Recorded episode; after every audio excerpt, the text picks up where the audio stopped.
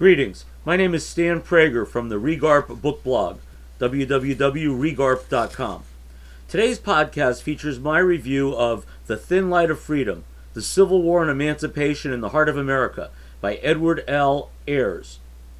When I was growing up in the 1960s, the Civil War was often dubbed a struggle of brother against brother, uttered with a smack of wonderment at how it was that a nation united by so many commonalities could have come apart like that only one short century prior, taking more than 600,000 lives in the process. Then, as the centrality of slavery came to be properly emphasized, both historiography and sentiment shifted. Certainly, there were plenty of families divided by war, perhaps most famously Mary Lincoln's, whose brothers fought for the Confederacy. But the real division turned out to be geographic, and defined more by the South's peculiar institution than habit or climate. Alexis de Tocqueville's oft cited anecdotal 1835 comments in Democracy in America that sharply characterized the vast cultural gulf that lay between free and slave states on opposite sides of the Ohio River turned out to reflect a true demarcation that saw two different visions of America evolve within a single nation. Slavery defined the South, even if most Southerners were not slave owners so that long before secession, the South had indeed become another country. That such conclusions can also be overdrawn was brilliantly demonstrated by historian Edward Ayers in his magnificent 2003 work, In the Presence of Mine Enemies War in the Heart of America, 1859 to 1863, which surveys the Great Valley that stretches north of the Mason Dixon line to encompass Franklin County, Pennsylvania, and south of it to include Augusta County, Virginia.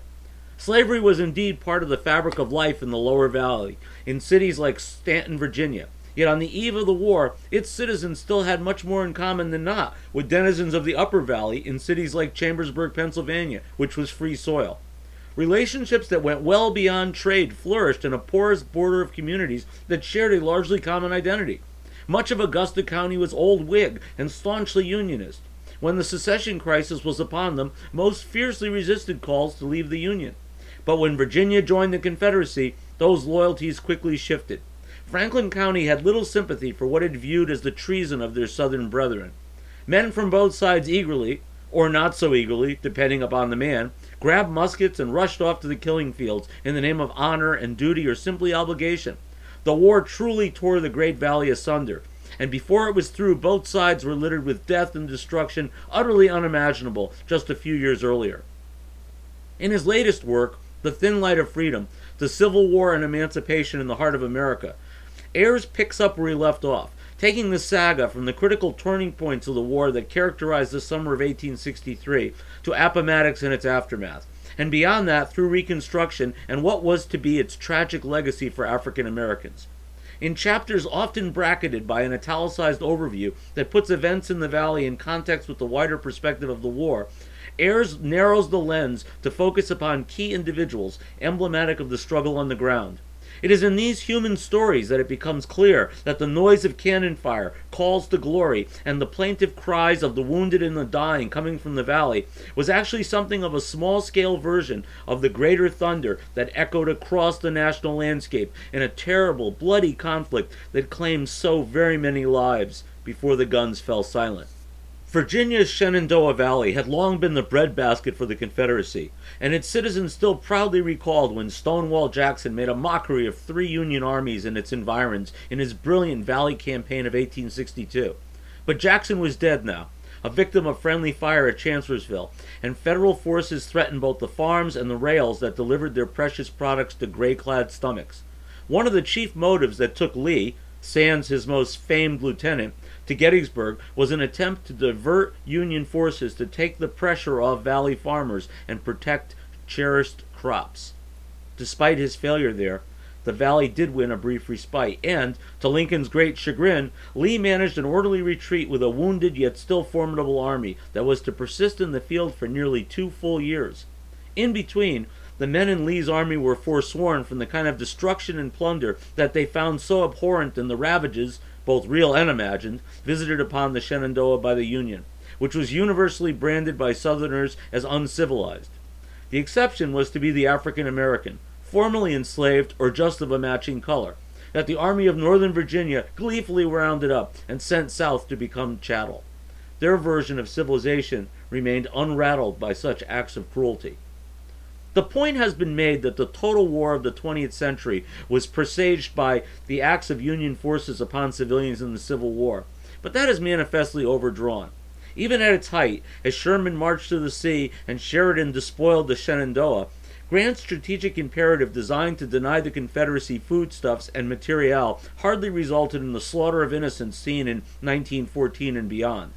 At the same time, for those who lived through it, it seemed a line had been crossed from an earlier age, even if historians might argue that same line had already been crossed by the British some fourscore years prior.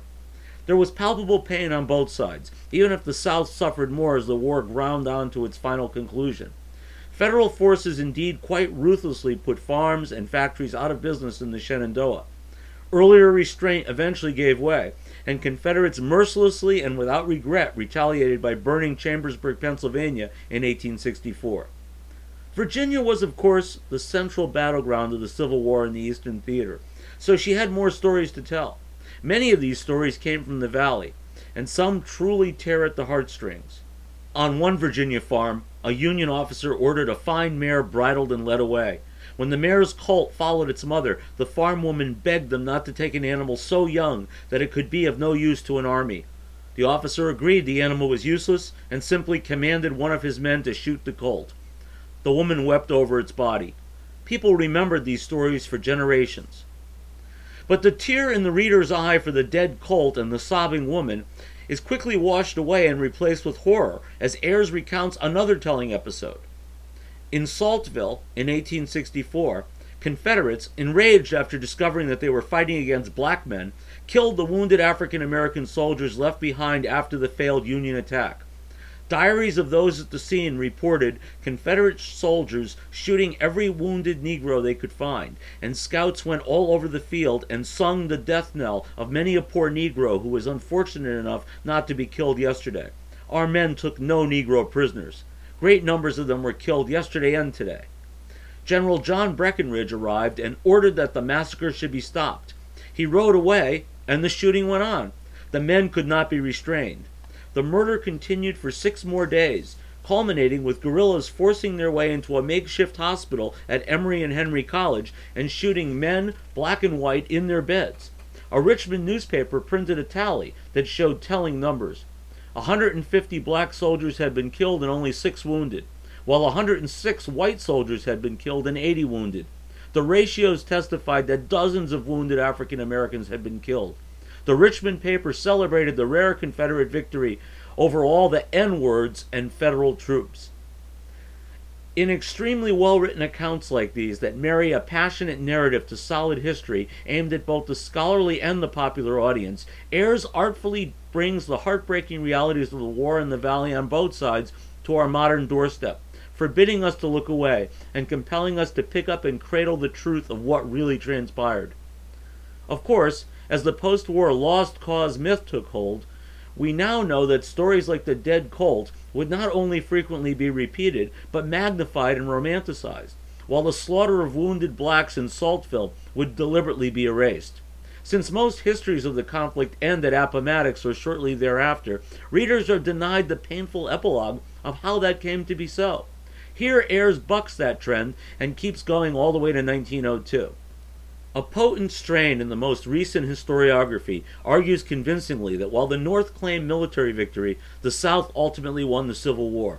A week after Lee's surrender, Lincoln was dead, replaced by Tennessean Andrew Johnson, who welcomed the ex Confederates who seized political power as the states that had seceded were restored to the Union, while demonstrating little regard for the millions of formerly enslaved African Americans cast adrift in a hostile and economically devastated Southern landscape.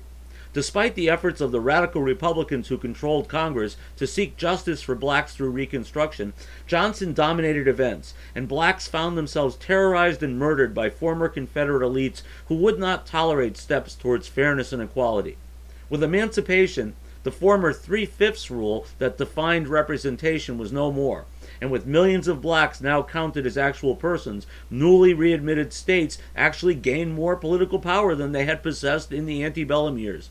Institutionalized terror kept African Americans from the ballot box and transformed their status into that of second class citizen, which was hardly challenged in the century to follow.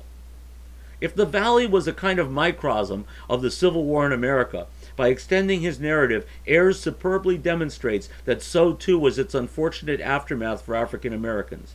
The Thin Light of Freedom is an outstanding work on multiple levels, not least in its success in conjuring empathy for all of the victims on both sides, and guiding us to a greater appreciation of how and why the many unresolved elements of that long ago conflict continue to resonate, often uncomfortably, for the United States in the 21st century. Thank you for joining me for today's podcast. I encourage you to download and share it in your network. Many more reviews on an eclectic array of fiction and nonfiction books are available at www.regarp.com. Have a great day.